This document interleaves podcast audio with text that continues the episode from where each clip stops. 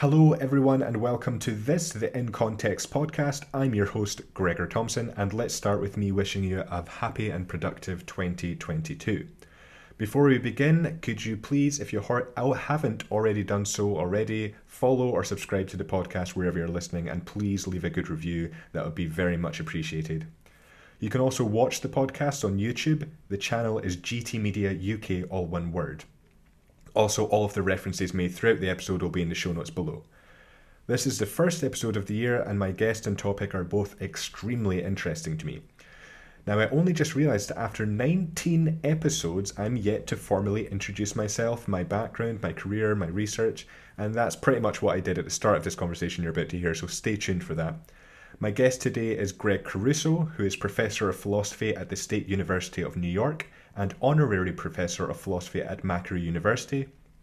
He is also the co director of the Justice Without Retribution Network at the University of Aberdeen School of Law. He has written many books and papers surrounding free will, moral responsibility, and punishment.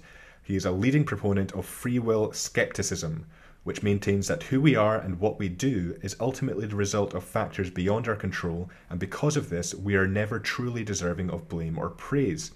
This is what I've been researching myself, and hopefully I'll continue to do so this year. So I share the majority of Gregg's views on this, so this was a great conversation to have.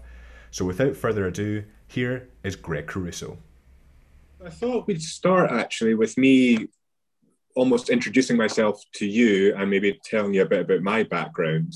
Okay. Um, because specifically with the topic we're going to be discussing today, it's a topic I'm very much interested in. It's a topic I've been been interested in for a few years now, and it's only just in the last year or so that I've actually been able to research it myself, myself and study it. Um, so when I left school, I did an undergrad in journalism, and then a postgraduate in digital sociology, and I've just completed my postgraduate in philosophy. Um, and the reason that I'm very interested in this conversation we're about to have is because when I was doing my journalism degree, I filmed a documentary on drug policy, and I became very interested in the reasons why people choose to use drugs recreationally and the reasons why some people become problematically addicted to drugs. Um, and I had a lot of sympathy for those people, and I think that was almost the the catalyst for why I'm interested in whether or not we have free will, because I would I, I would attribute this argument to people who become problematically addicted to drugs because I don't think they had that choice. The majority of the time, there's some there's a, a, combination of reasons why people become addicted to drugs. That could be upbringing, society, friendship groups. It could be anything to do with their, their brains or genetics or anything like that. Um, so that's that's what led me to researching this, and this is what led me to reading your book, Just Deserts. Um, so I, I, suppose my question is, what led you to this? What led you to the study of philosophy in general, but also to believing that we don't have any free will? Yeah, it's a hard question to answer because uh, it's hard to track my own development in any kind of reliably reliable way. Um, I actually started off as a musician. I was a jazz musician and studied that uh, as an undergrad. And then somewhere along the, line, the way, I took some philosophy courses, um, met some friends who were really interested in philosophy, started doing reading groups. Um, and probably because of a few influential teachers, um, I became more interested in philosophical questions than jazz uh, at the time, and so started to um, do a dual major. Um, and then at the end of that, I just decided to continue on to graduate school. Um, it's interesting how I got interested in free will. Um, I think I was always interested in the questions, you know, sort of the big perennial questions, and uh, God's existence, the existence of free will seem to be two of the biggest ones. Um, but I was really um, headed toward a career in sort of cognitive science, philosophy of mind, consciousness studies. And I started to see a connection between some of the stuff I was doing in philosophy of mind and uh, some of the literature on free will and agency. Um, and so I pursued that early on. And my first book was actually on free will and consciousness. Um, but once I sort of came to this view of free will skepticism, which is what we'll talk about, the view that sort of denies we have the kind of free will necessary for individuals to be morally responsible in a very particular sense. Um, people started asking me about the implications of the view, the practical implications. What does this mean for society? What does it mean for the law? What does it mean for criminal justice? Um, what does it mean for punishment, for interpersonal relationships, meaning, morality? Um, and so my career has sort of um, taken this long detour where I've been exploring these practical implications of my view and sort of systematically going through and trying to address the impact of uh, what, what the impact would be if we were to give up the belief in free will and what I call basic desert moral responsibility.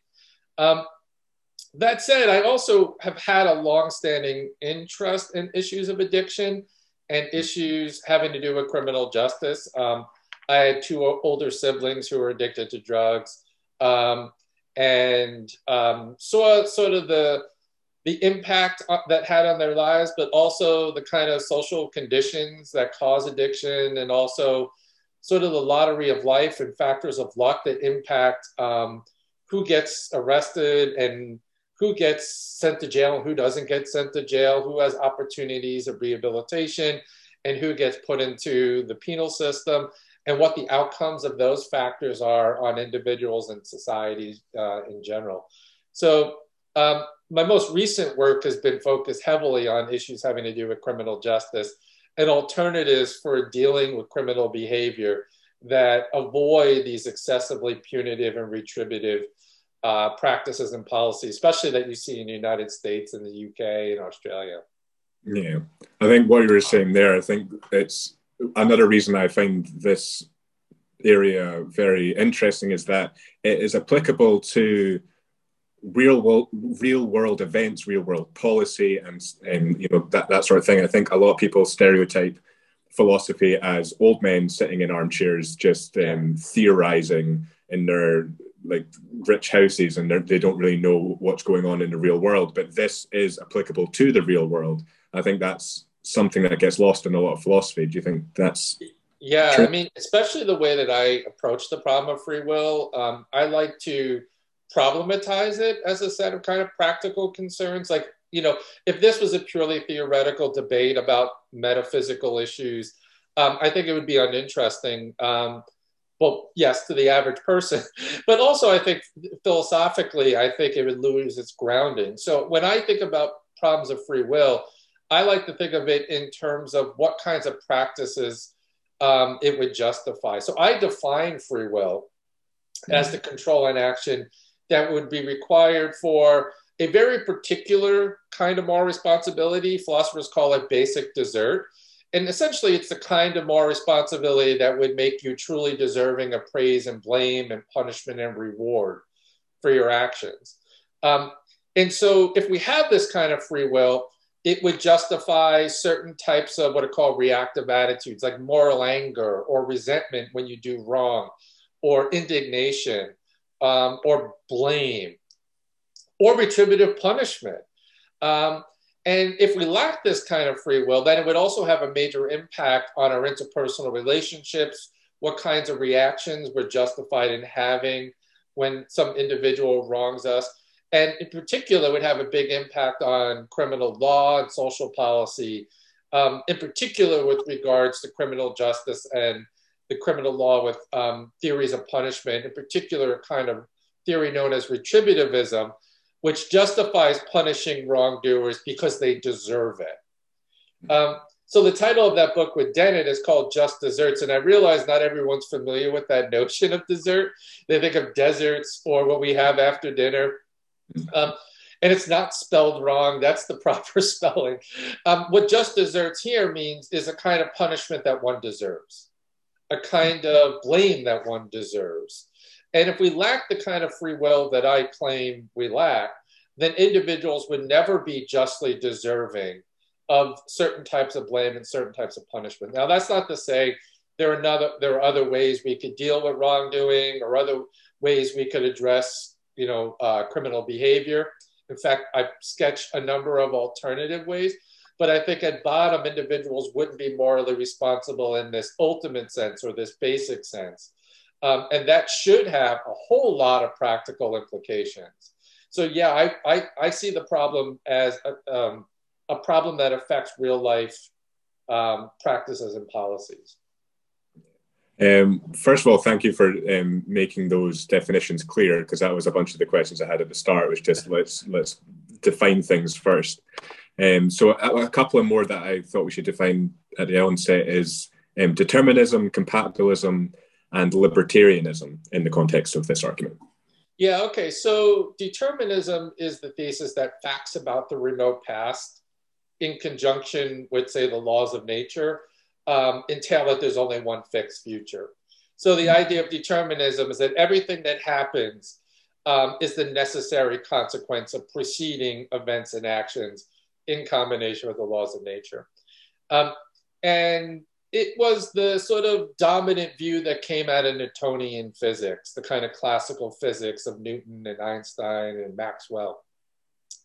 Um, and it raises a problem about free will because if determinism is true, i.e., everything everyone does, um, or whatever happens, not just human behavior, but all events and actions in the world are determined by antecedent events, um, how can there be free will? And so it raises a kind of traditional problem, sometimes called the problem of determinism.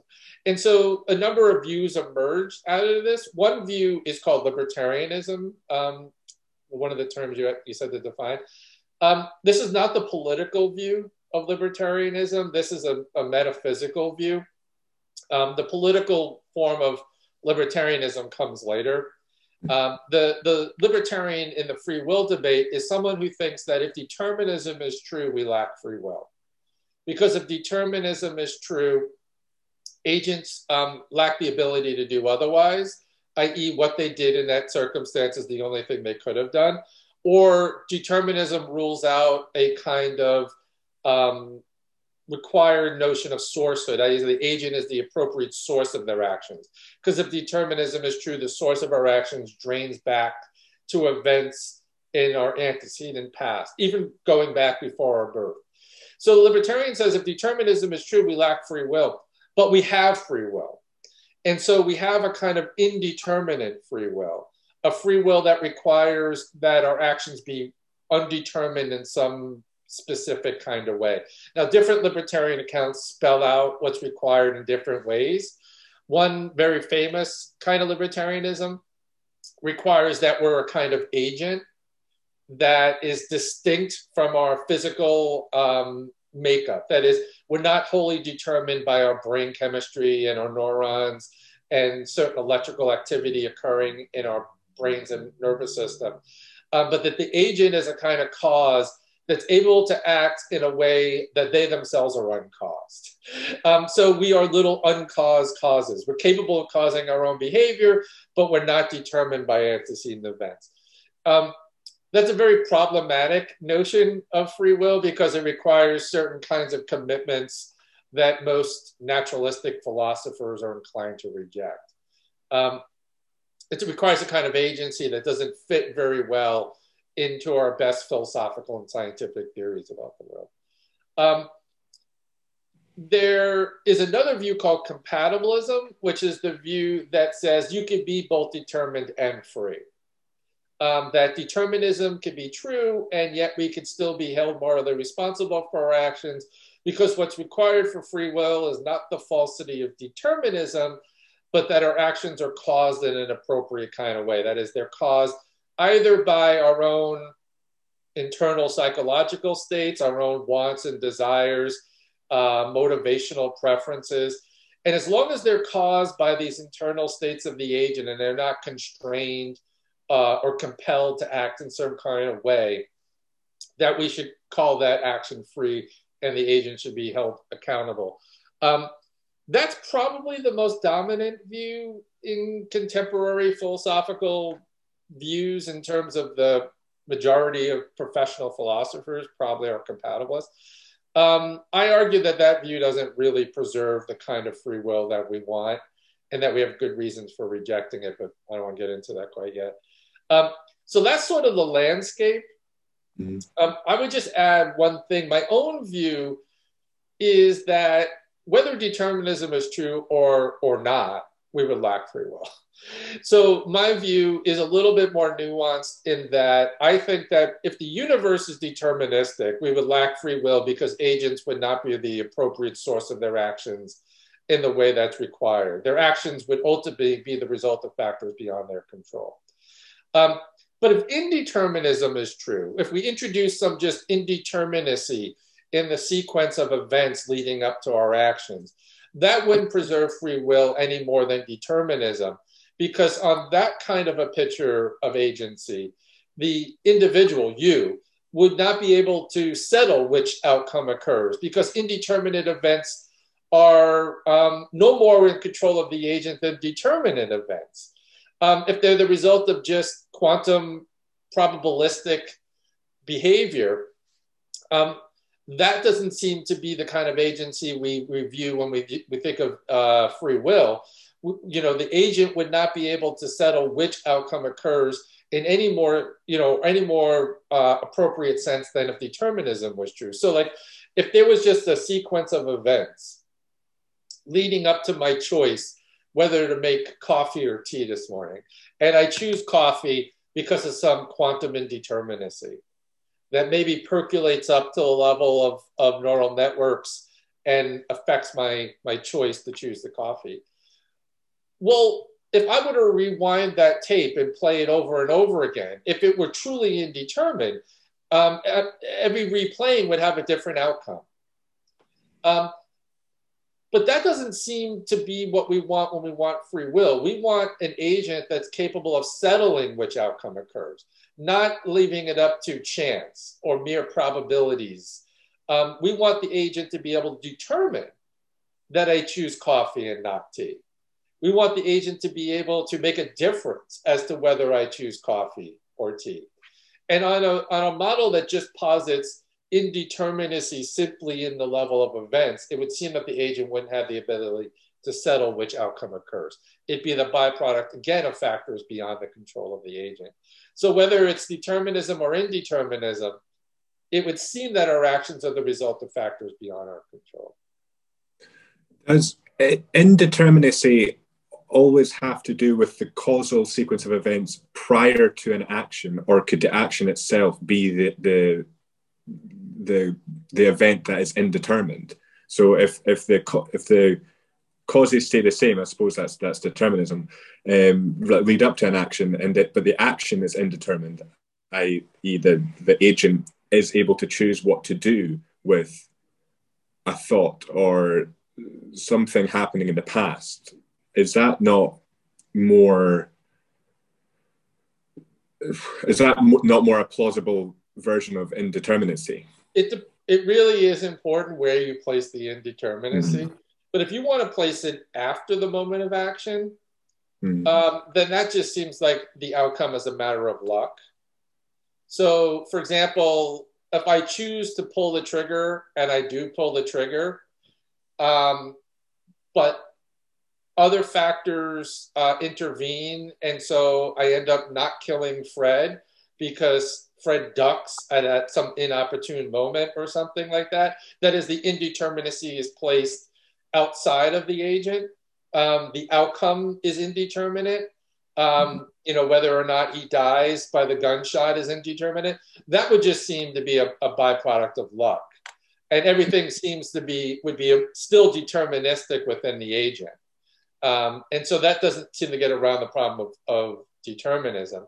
If you place it internal to the agent, it's really important again where you place it. And you would, I, I would just ask for an account, and then I would probably look for ways in which the, there's holes in this account. So that my route to free will skepticism essentially to look at all of the you know, leading uh, dominant views that have been proposed, argue that they each fail for different reasons, and then say that uh, free will skepticism remains the only rational view standing. What do you think of? I think I, I think I read this in Sam Harris's book Free Will that he says that the notion of free will itself is an illusion, not just that free will is an illusion. The actual what free what we think free will is is an illusion. Um, it depends on what Sam means by that. I mean, there are ways of framing it where um, I guess I could agree, and then there are ways of framing it where I mm-hmm. disagree. Mm-hmm. Um, I'm pretty specific about how I define free will. So I define free will in terms of the control and action that would be required for agents to be truly deserving of praise and blame and punishment and reward in some purely backward looking sense. Um, I don't think there's any problem knowing what that notion of free will means. That is, it's a relatively clear notion of free will. It's consistent with what ordinary people tend to think. They think there's this tight connection between free will and moral responsibility, i.e., if I'm not in control of my actions in a very specific kind of way, then I wouldn't be morally accountable for them in a very specific kind of way. Um, I think what Sam uh, means when he says that has to do with the experience of free will and how we experience our own actions. Um, I guess there I partly disagree. I think um, I think there is a very real sense of agency that people experience. Um, yeah, maybe through Buddhist training and meditation, you could pierce the veil of that and and see beyond it.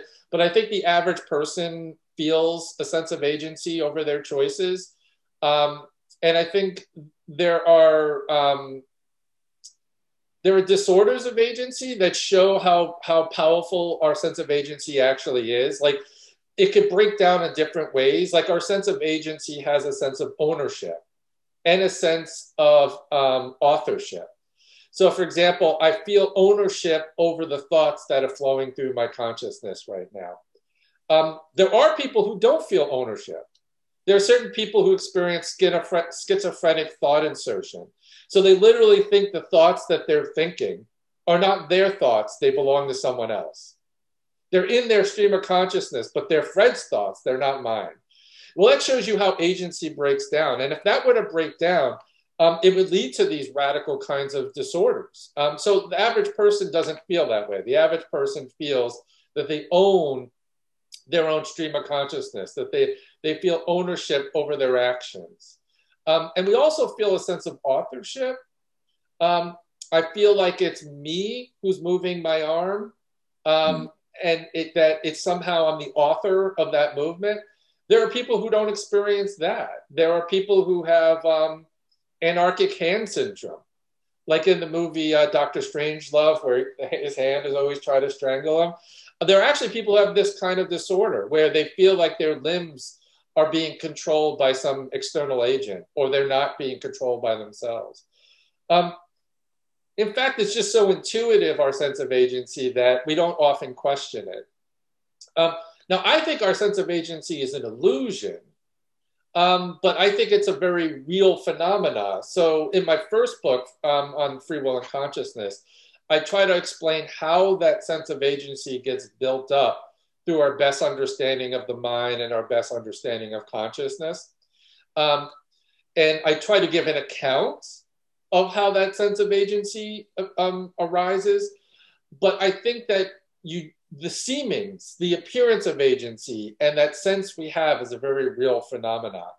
Um, I just think that it doesn't point to any agent who stands beyond or separate from the series of events that cause our particular types of you know behaviors and movements.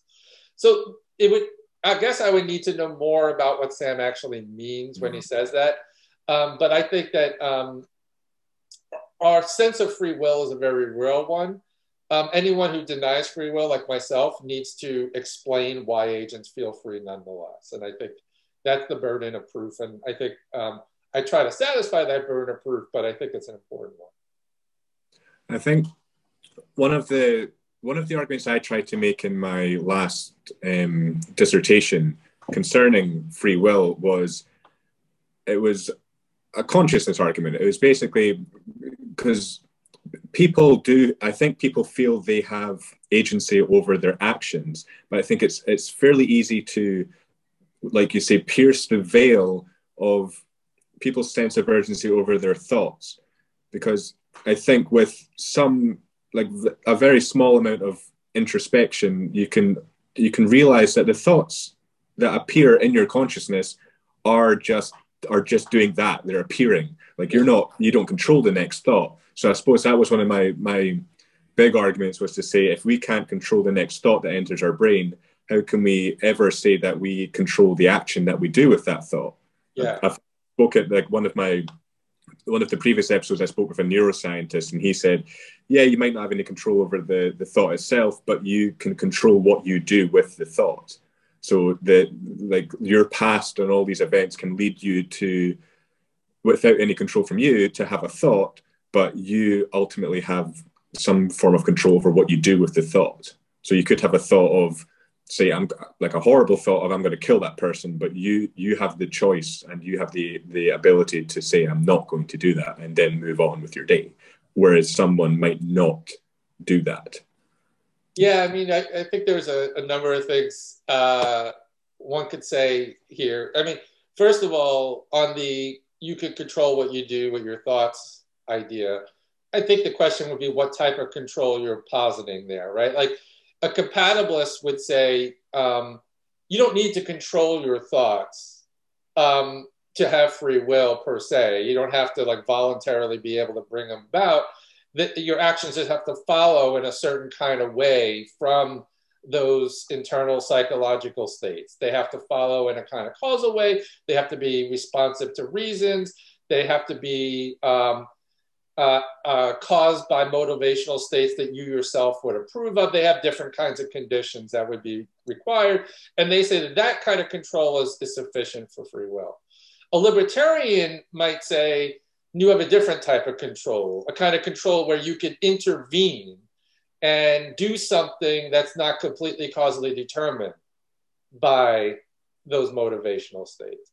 Um, I think that the libertarian account is a much more difficult account, and I think it requires a kind of met, set of metaphysical commitments that would be easily challenged.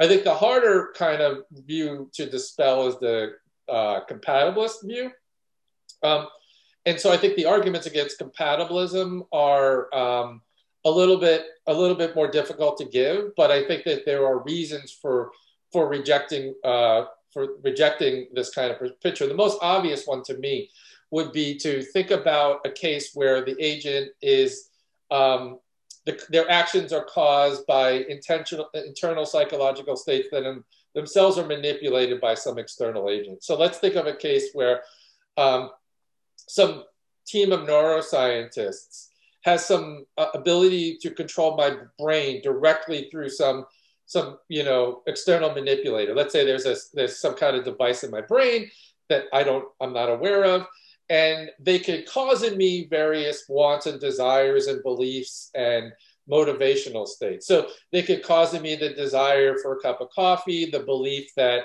um, we have coffee available in the kitchen. Um, they could cause in me certain kind of motivational uh, preferences. They could cause me the uh, higher order approval of giving in to my desire for coffee, all of that. And let's say I make myself a cup of coffee. People tend to have the intuition that this person is not doing so freely um, because their actions are the result from some external manipulator. Yet they satisfy all the compatibilist conditions on free will. And then the, then the um, argument against compatibilism would proceed by giving you maybe a set of cases um, where each is a little bit more, um, a little bit different in its description of the kind of manipulation that's involved. But eventually you would get to a case of natural determinism. And in the case of natural determinism, you're no more in control of your internal psychological states, your desires, your preference for coffee, your belief that there's coffee in the kitchen. Those themselves would be caused by factors beyond your control. And the argument is essentially if we're not free and morally responsible in the manipulation case, and there's no philosophically or you know philosophically relevant difference between the manipulation case and the case of natural determinism, we should conclude that we're no more free in the case of natural determinism. Um, and so the burden would be on the compatibilist to explain why there's this relevant difference between a case of where our internal psychological states are caused by some external manipulator and when they're caused by some external events beyond our control, like you know the laws of nature, antecedent upbringing, brain chemistry. it doesn't matter. If they're beyond our control, they're beyond our control. And the compatibilist has to give an account of how our actions can be caused by factors beyond our control and yet we still be free.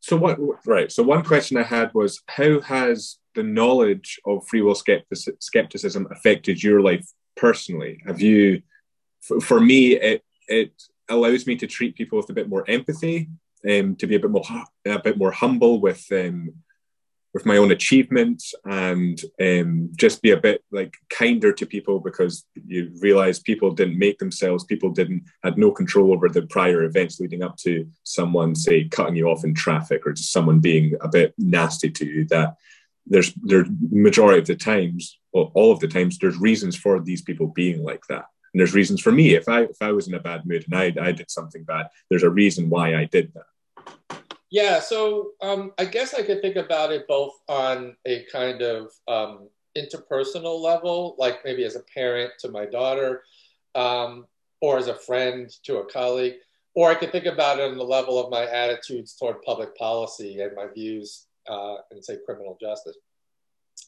I think it's changed me quite a bit, and it's affected um, my views um, on a daily basis. So, um, in addition, by the way, I mean, we talked a lot about determinism and indeterminism. I want to throw in that there's a separate kind of concern that um, really is sort of, you know, independent completely of these discussions of determinism and indeterminism. And that's the problem of luck, which is that um, it seems that who we are is also a byproduct of the pervasiveness of luck. And in particular, um, the kind of luck that um, factors into our constitutive character.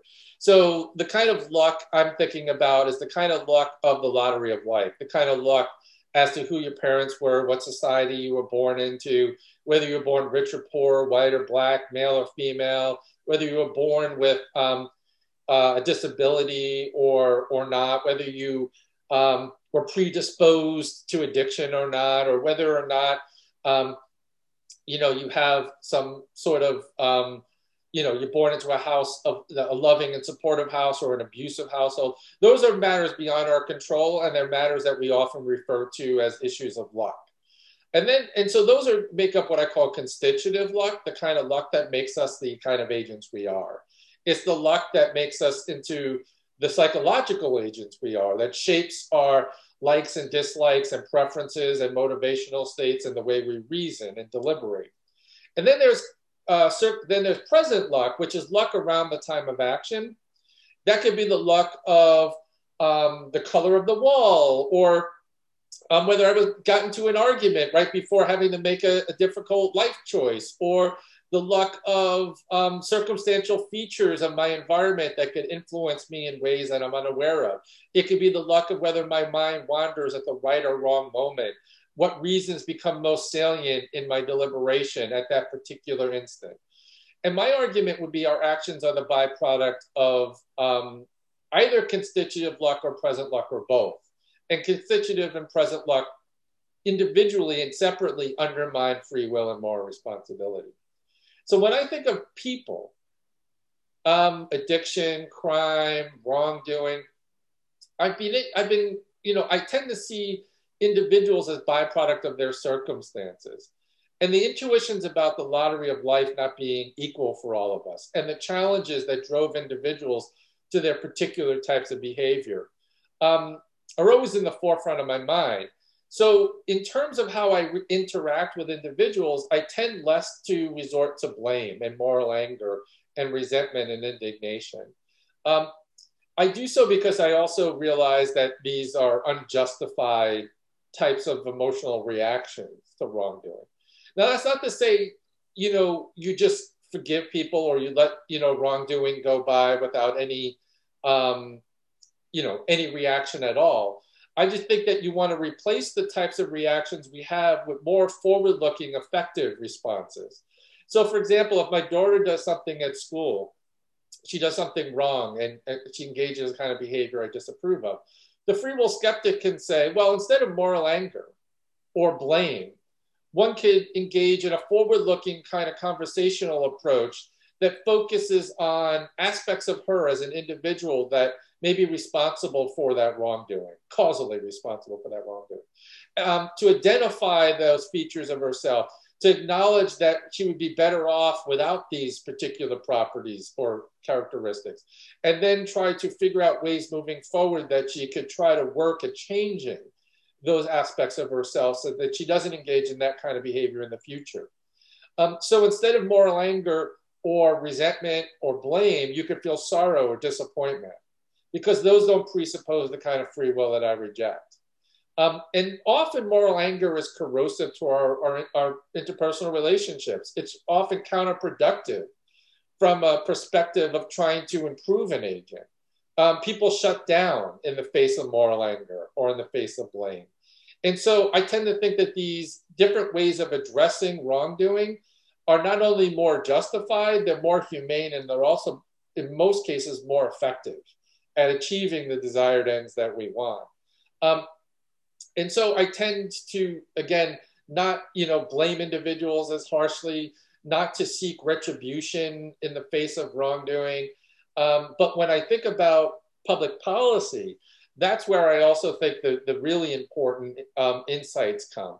I think that we need to move away from a retributive system of justice, a retributive um, system of punishment in, in the realm of criminal justice, because I think retributivism presupposes a kind of free will and a kind of desert that I reject.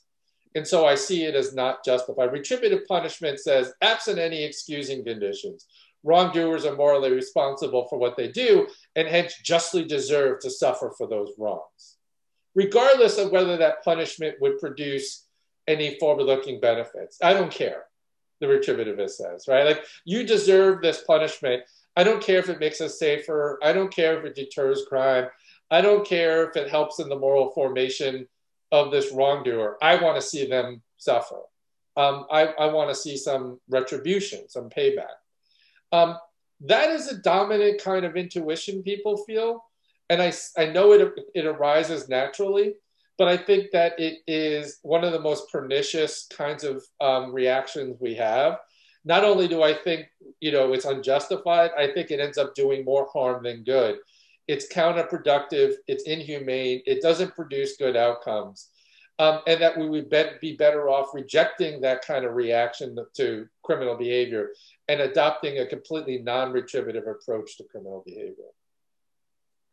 What would you say to someone who who is listening to that and they would maybe respond by saying, well, where where's my accomplishments then? If if everything's purely down to luck, is anyone's amazing accomplishments really still as impressive as they would be if we if we thought that they were free to do so?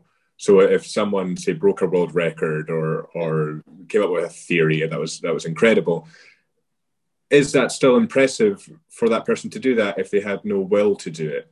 And I suppose my second my second point is some people might argue back and say, well, if we have no, no free will, what's the point in doing anything? Or worse, I may as well do something bad because I I'm not choosing to do it.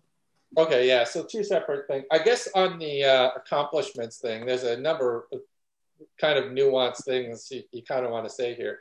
Um, mm-hmm. One, um, I think we want to still attribute certain accomplishments to agents. So there, there's different types of responsibility. I think it's really important to distinguish. Um, there's this kind of um, basic desert responsibility that I'm rejecting.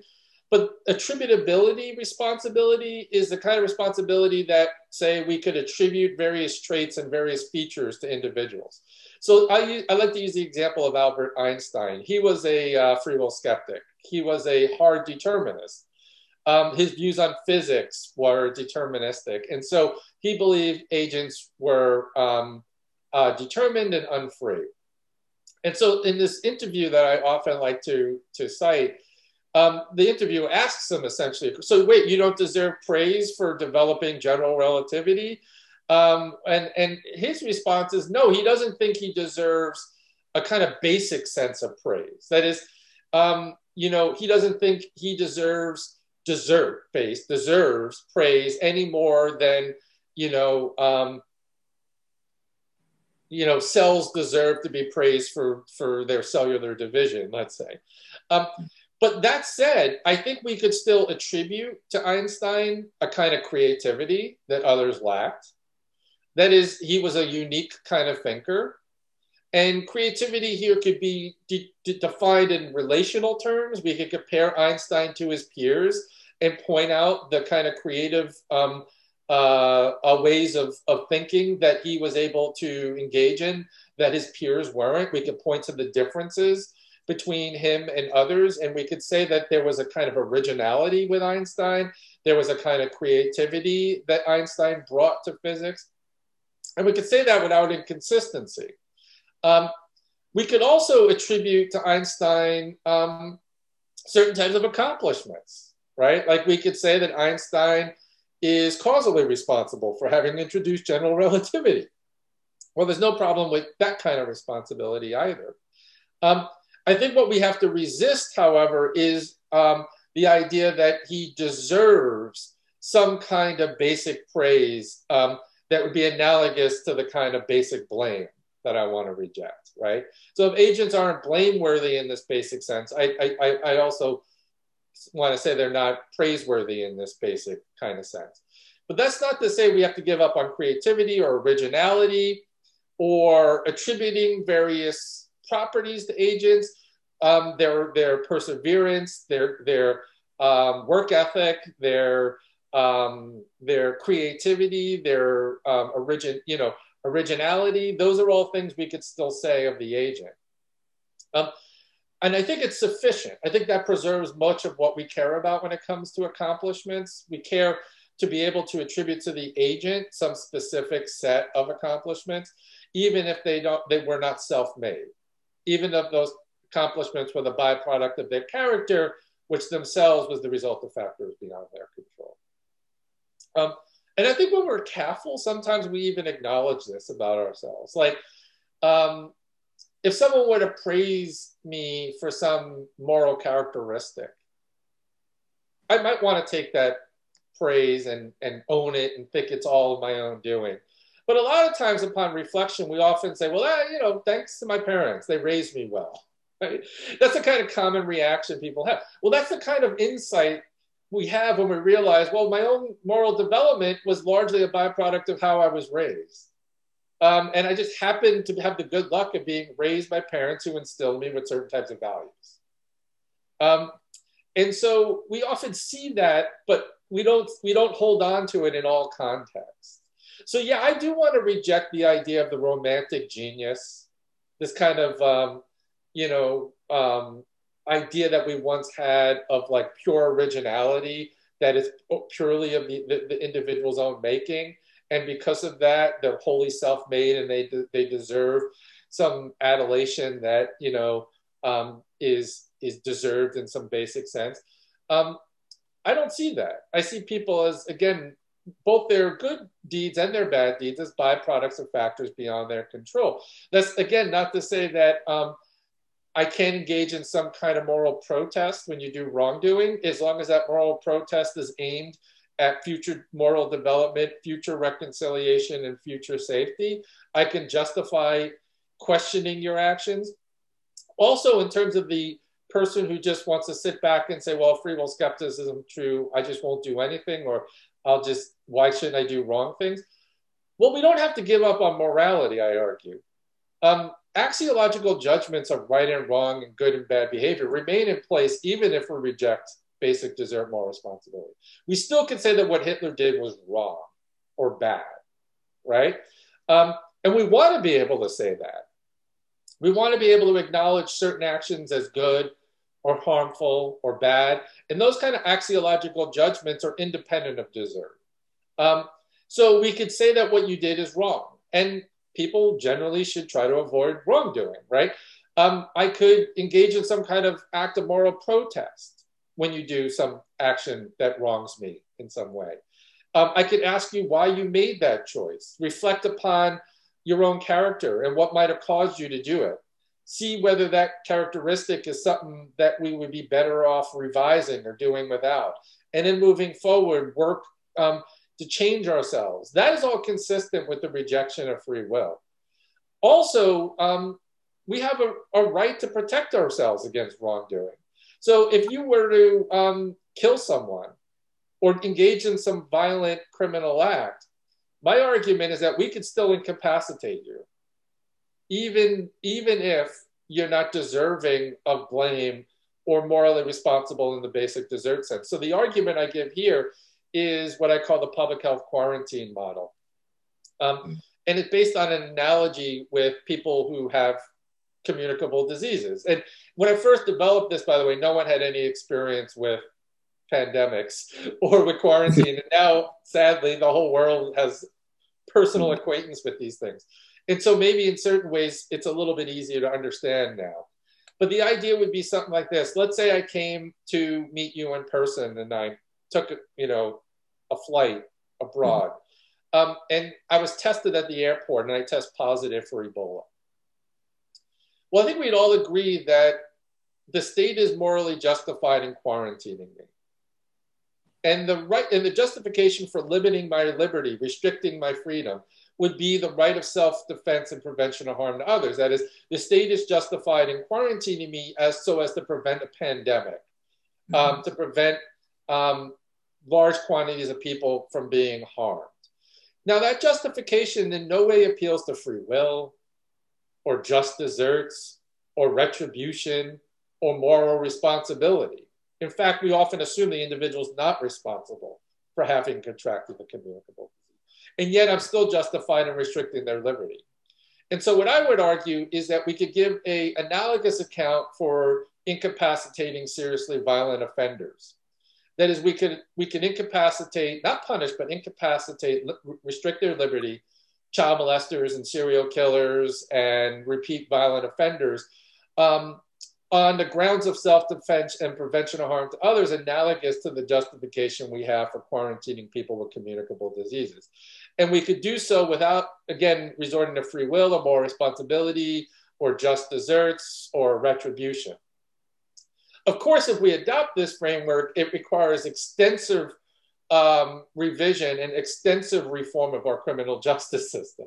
So, for example, you're justified in restricting my liberty, um, but you're not justified in dehumanizing me or disenfranchising me. So, let's say I have Ebola and you quarantine me. Well, yes, you're justified in that restriction, but you're not justified in stripping me of my voting rights. You're not justified in stripping me of all my other human rights. In fact, I retain all my other human dignity and should retain all of my other basic rights as a, as a citizen.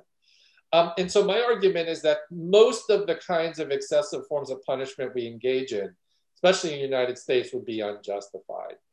Um, we're justified in restricting liberty, but we're not justified in other punitive measures that impugn the dignity of individuals. Um, second, you have a moral duty if you quarantine me at the airport to treat me for my Ebola and then release me the minute I'm no longer a threat to public health.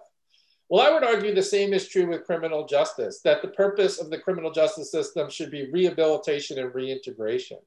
And we lack any continued justification for incapacitating wrongdoers the minute they're no longer a threat to society. Also, I argue we have to accept the principle of least restriction. We should adopt, adopt the least restrictive measure necessary, consistent with protecting public health and public safety.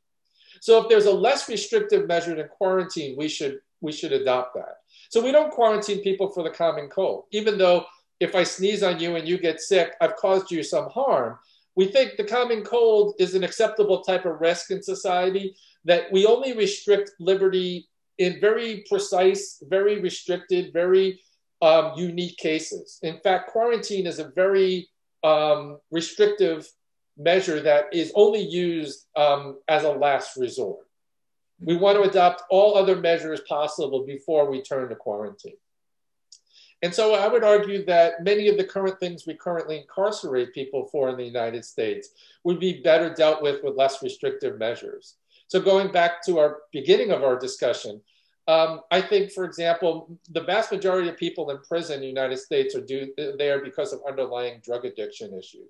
Either they're, they're there because of possession or crimes caused by addiction.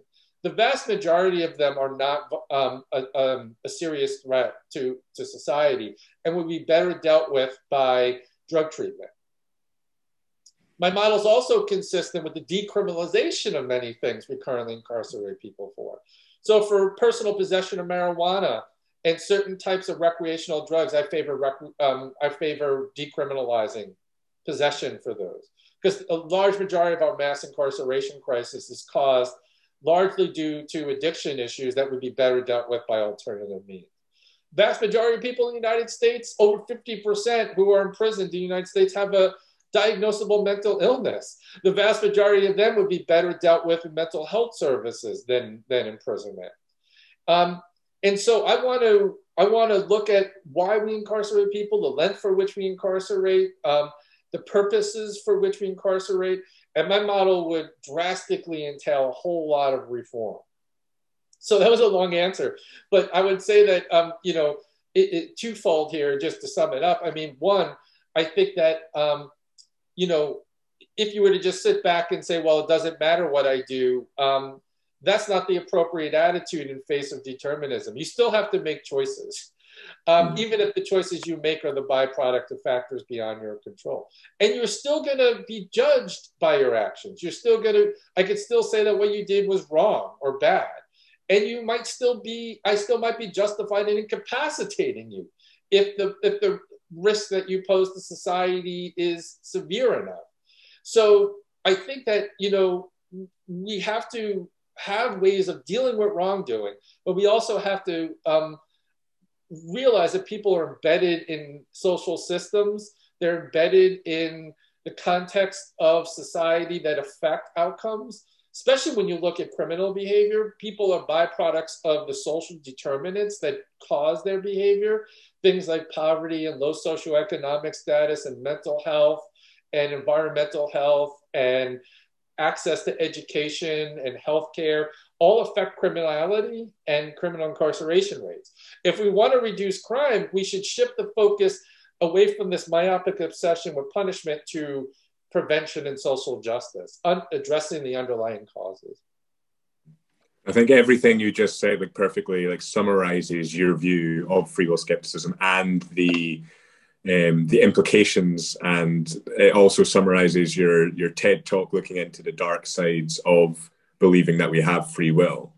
Um, before we move on, I just want this question's this question's more just for me actually, but um, so I'm currently um, applying for PhD programs, and uh, my proposal generally deals with free will, moral responsibility, and punishment. And I want to I want to put emphasis on the implications of um, changing policy regarding with regarding free will, punishment, and moral responsibility.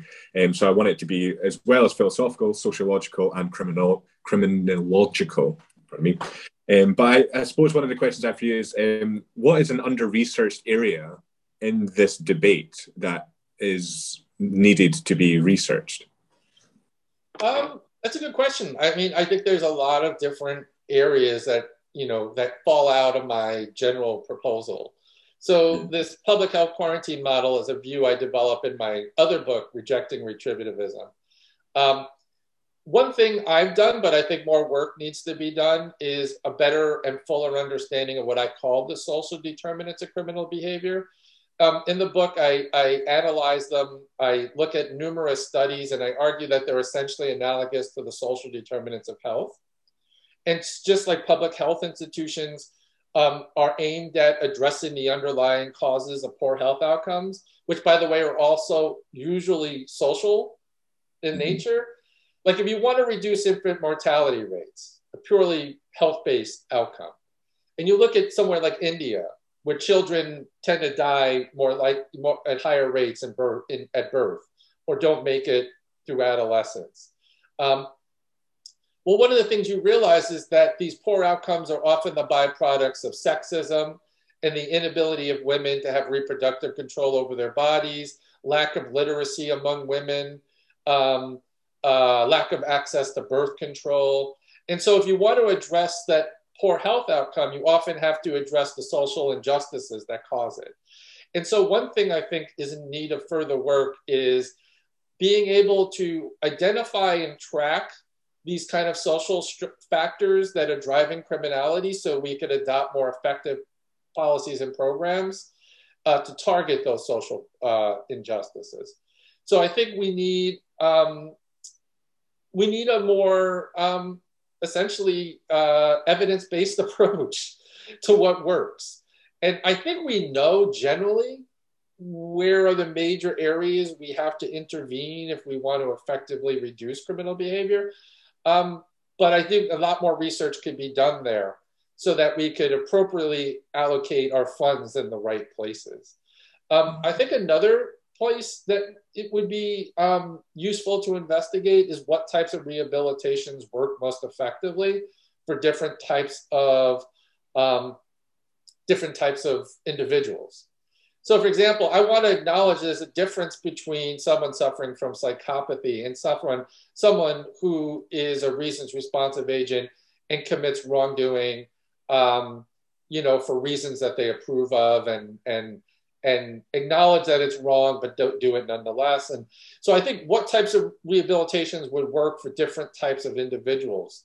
Um, psychopathy, psychopathy is a particularly difficult one because a lot of types of treatments that have been attempted have been shown to fail with, when it comes to psych- psychopaths. Um, but I think we want to look at what works for different types of people sexual offenders, violent offenders, people suffering from psychopathy, separate those from the ones who are suffering from mental illnesses or underlying addiction issues and think what works most effectively to address those types of um, underlying causes. Um, the other things I think are harder, which are just how do we convince people? Like this is like a PR type issue or question. How do we convince people to move away from this retributive approach to crime and wrongdoing to a preventative approach that focuses more on the underlying systemic causes? Um, and there, I, you know, I think I have answers, but I also think more work needs to be done because I think that this is where things link up with larger social and political ways of thinking um, that are sort of beyond my pay grade in a way. Um, I don't want to overly politicize the issue of free will, but I do think that there there are strands of political thinking that are either more resistant or more um, sympathetic to this way of, of thinking of things. So in the United States, we have this overwhelming kind of commitment to the rugged individualism. Um, and I think that overwhelming commitment to individualism has been um, a hurdle, really, in the way of adopting effective practices and policies. Because if you think of everything as a byproduct of individual responsibility, it's like if you have a hammer, everything looks like a nail. Well, if if if, if everything is a byproduct of individual responsibility, the hammer is the punitive approach, right? The, the right response to wrongdoing is a punitive one if it's just an issue of moral responsibility. So if you're poor, it's because you failed. You deserve that poverty. If you've succeeded, it was all of your own making. You deserve all of your success. That way of thinking, I think, is false, by the way, but I also think it stands in the way of shifting our approach to this more evidence-based uh, um, you know, approach toward addressing the social determinants of crimes. Because individuals are less likely to see our actions as the byproduct of social determinants when they think it was all a matter of their own achievement. Mm-hmm. And so when you see people in jail, when you have this when you have this approach, it's because they deserve it. And when you see people in poverty, it's because they deserve it. They just need to work harder. They just need to, you know, um, grit and bear it, or you know, show some effort or grit. Um, but not people don't recognize the lottery of life isn't always fair, and people, you know, have more hurdles. Even our successes are not all of our own doing.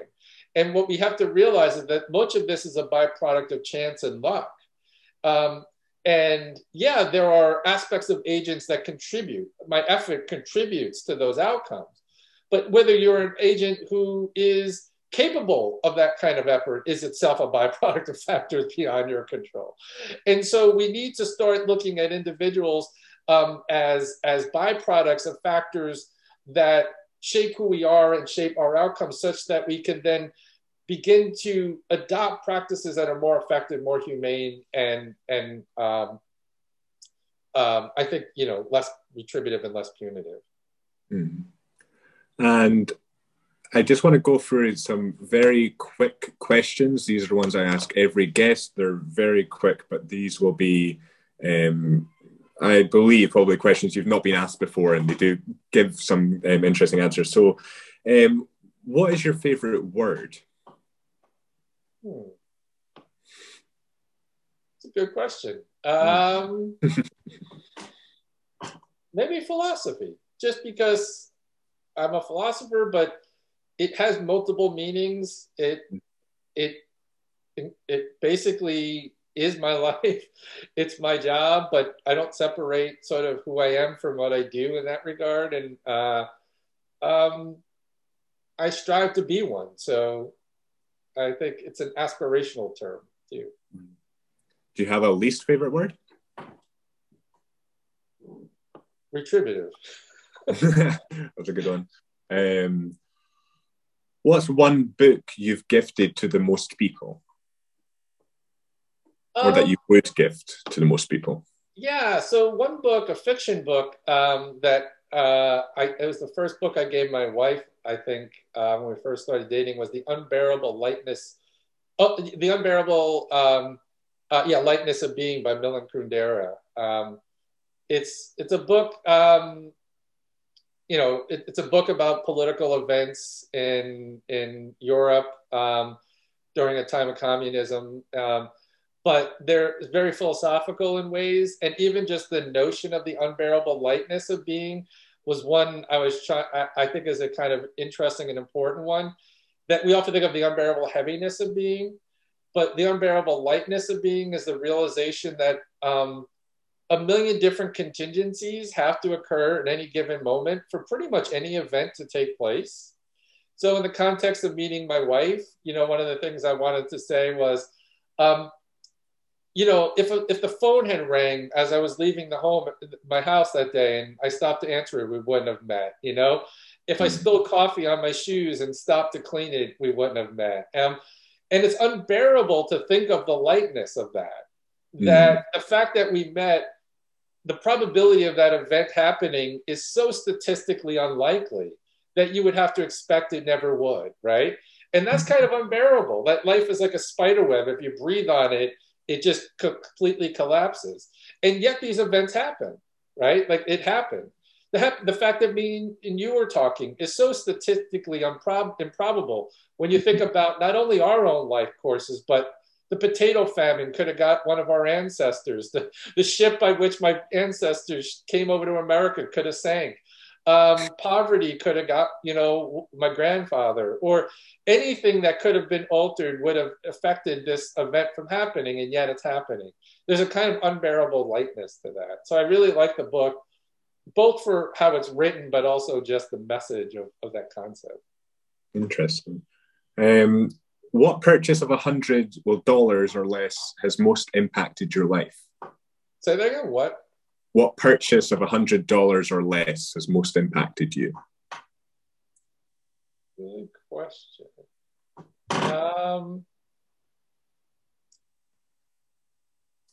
I would probably say my earliest purchases of albums of Miles Davis when I was young. Um, as I said, I was a jazz musician uh, mm. early on, and Miles Davis was my gateway. Uh, and it completely altered my life, but it also set me on a path to pursue music, which probably, you know, is what led me eventually to pursue philosophy. So if I hadn't spent that money um, listening to those albums, you know, early mm. on, I probably wouldn't be here right now. Yeah.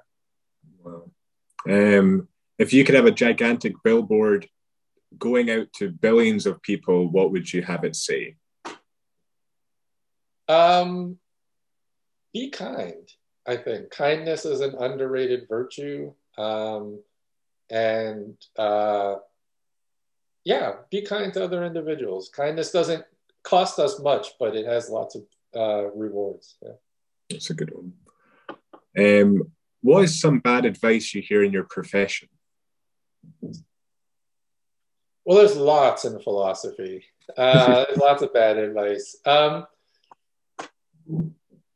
I think I would the the the thing I resist the most is this obsession with rankings in in, in my discipline, both rankings of publications and rankings of schools mm-hmm. and rankings. Um, so I think the bad advice is is is to give in to um, the pressures. I think of the discipline that say um, your work is the most important thing in your life, and that you should you know try to achieve this academic success even at the expense of your personal lives and your mental well-being so i think the balance in life is difficult and i think i'm guilty of it too i spend way too much time working um, and wish i probably could spend more time with family and friends um, but i would i would say the bad advice is to um, you know say yes to everything and to pursue these expectations of just publish or perish in, in, all contexts. Yeah. Mm. When you feel overwhelmed or unfocused, what do you do? Read or listen to music. Yeah. Mm. And I probably already know the answer to this, but what sound or noise do you love? Um, I mean, yes, I, I, I, I love the sound of my bass and I love the sound of Miles Davis trumpet. But I guess the thing I would have to put above all of it is the sound of my daughter's voice. That's probably. Mm. Yeah. Do you have a, a noise that you hate? Um, yeah. Um, my wife, you know, does that thing with her nails where she sits sometimes and nervousness mm-hmm. and that uh, clicking of your nails just gets under my uh, skin. Mm. And lastly, if heaven exists, what would you like God to say when you arrive? Um, I guess welcome, uh, despite my doubts and uh, my occasional uh, attempts to argue against God's existence. I, I guess I would uh, I would want access if it were if it were real. So yeah. Right. And lastly, so where can people where can people find you? Where can they stay up to date with um, the work that you're doing? And where can people um, buy the books? Um, Just Deserts here, I've got well. Yeah, most most everything can be found on my website, which is just www.greggcaruso.com. Um, G R E G G C A R U S O. Um, and then also on Twitter. Um, I'm pretty active on Twitter and I share recent publications and links to articles and books. So um, I think it's at Gregg D. Caruso is my handle. Um, so those two places are probably the easiest. And they, my website in particular will send you to places you can get the books. So. Well, Gregg, thank you very much for taking the time. Um, it's been a pleasure. I mean, this is a conversation I could have for hours, so it'd be great to um, have you back on. I had about five pages of questions ready, and I was just like um, curating them as I went, just picking the most important ones I wanted to know. Oh yeah, yeah, we should talk more. So. Yeah, thank you very much for taking the time. Thank you for having me.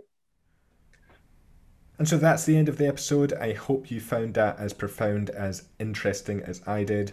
If you enjoyed the conversation and want to know more, I recommend watching Gregg's TED Talk on YouTube, as well as reading his books, which will all be linked below. And once again, if you could please follow or subscribe wherever you're listening and leave a good review, that's the number one way to support this podcast. You can also watch the show on YouTube. The channel is GT Media UK, all one word. I have a website with all my other work, articles, videos, audio on gtmedia.uk. I have Instagram where you can stay up to date with everything surrounding the podcast, which is also gtmedia.uk. And lastly, I have a Facebook page, which is Gregor Thomson Journalist. That's G R E G O R space T H O M S O N dash journalist. Thank you very much for listening and stay tuned for episode 21 of the In Context podcast. Take care.